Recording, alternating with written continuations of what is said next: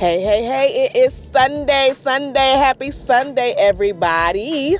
It's your girl, Nikki, on the line. So, let me tell you about my weekend. So, a couple things happened on the weekend. So, let me tell you, let me start off the Sunday with I had a funeral to go to yesterday. Now, one, I don't do the funerals. Like I don't go view the body. I'm not sitting through the service. I'm not doing none of that. I can't sit and do any of that. I don't want to see the body because I want to remember the person how I last saw them. You know, you know when people pass, they're skinnier, they looking crazy. I just didn't want to see all that. I don't want to see that.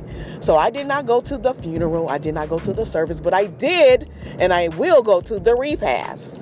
So, I asked them, you know, I'm coming. Is there anything you need me to get? Um, they were like, yeah, get some chicken wings and get some um, pop. I'm like, okay. So I go get the chicken wings, I go get the pop, and you know, we get to the church. And when I tell y'all, it was a long ass line of people for the food. Long line. It was so much food there so much food. And I was hungry and I didn't eat all day that day. Yo, I come in there with my two boxes of chicken, like, oh, well, this ain't gonna be enough. But it was too much. Like, we had so much food there. I had two plates and I had two to go boxes. Yes, I did take some to go boxes because it was so much food. We had about six pans of macaroni. Oh, we had baked chicken, fried chicken. We had we had black eyed peas. We had rice. Oh my God, we had mashed potatoes, dressing, greens. We had peach cobbler, chocolate cake, pound cake. We had everything. Oh my God, it was so good. It was so good. But anyway, the service was nice from what I heard and the pictures that I've seen you know, it was an older, older um, cousin of mine. He was in his, he's, he was 93. 93 and he was always a happy funny guy. And he always told jokes. So every time i see him he would tell some jokes and you know it was he was a he was a cool guy and it was a really really nice turnout. But i'm saying all this to say that you have to get to know your family because it was so many family members and things that I didn't know that was there, didn't know we were related, didn't know we grew up with each other, didn't know we stayed right around the corner from each other. It was a whole lot that I didn't know. And there was a whole lot of people that wasn't even there. And I was like, yo, we really need to organize a family reunion because it's just too many. It's too many of us, and we're all in the same city. But it was just a lot. And then, you know, sitting at the table talking to the elders and my other cousins and stuff, and come to find out that in our family, it was, it crosses over like two to three times.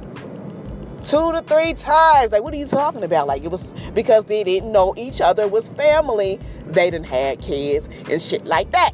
About two to three times. I'm like, oh my God. But this was the older, older, older, older generation. And I was like, well, if we don't get to know each other, this generation is going to happen again because there's so many of us. And it just makes me open up my eyes and realize like you have to appreciate your family, even your blood family or the family that you create on your own. You have to. You have to. Sometimes things don't work out, relationships don't work out, but you have to maintain some kind of um, relationship, friendship, something. Like you have to. You have to communicate. How you doing? What's what's going on with you? All right, you know, let's get the kids together. We have to. We have to create some type of harmony. It can't always be disharmony and negativity all the time. Sometimes it can be hard. I know.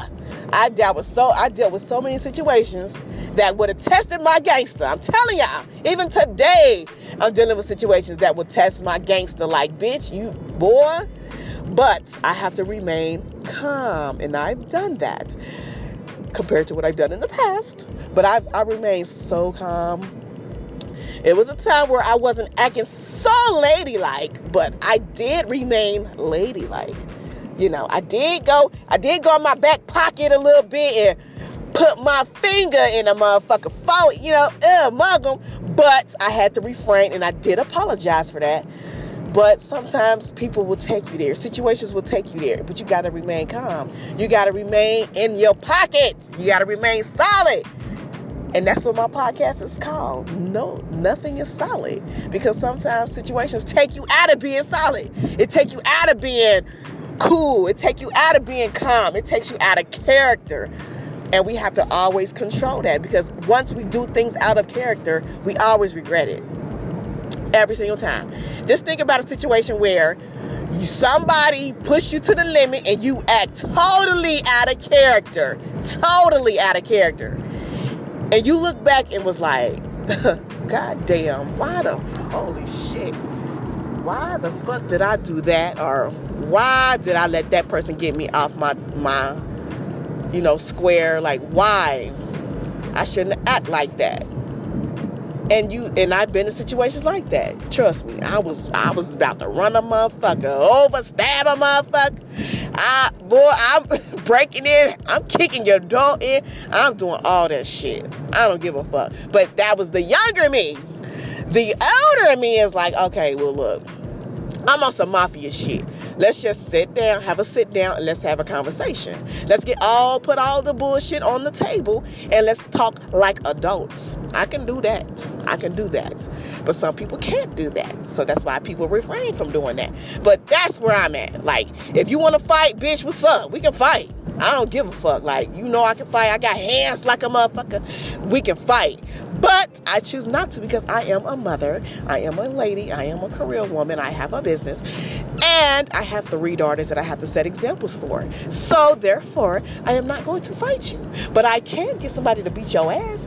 But I'm not going to do it. But I'm not on that. Y'all, I'm just laughing. I'm, I'm joking. I'm joking. I'm joking. But like I said, back to what I was saying about family.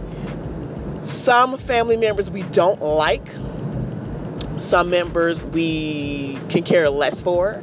Like I have a cousin that I don't know why the fuck she don't like me. We don't she does not like me. Period. Period. But I still speak to her like, "Hey, how you doing?" "Hey." But she don't like me. I don't know why. I don't know why. But anyway, I just want to say this on a Sunday morning. Get to know your family. Call, like, get a piece of paper and write down every your family member that you know and just call them just call each and last one of them like you know i just want to check in with you say hey how you doing you know how's life and just have a conversation sometimes you have to be the bigger person and I'm always the bigger person. God damn it, I hate that shit sometimes, but I'm always the bigger person. I've always contact everybody, but sometimes I don't feel like doing it. I'm not doing it. Fuck it. I'm not doing it. But you have to do it.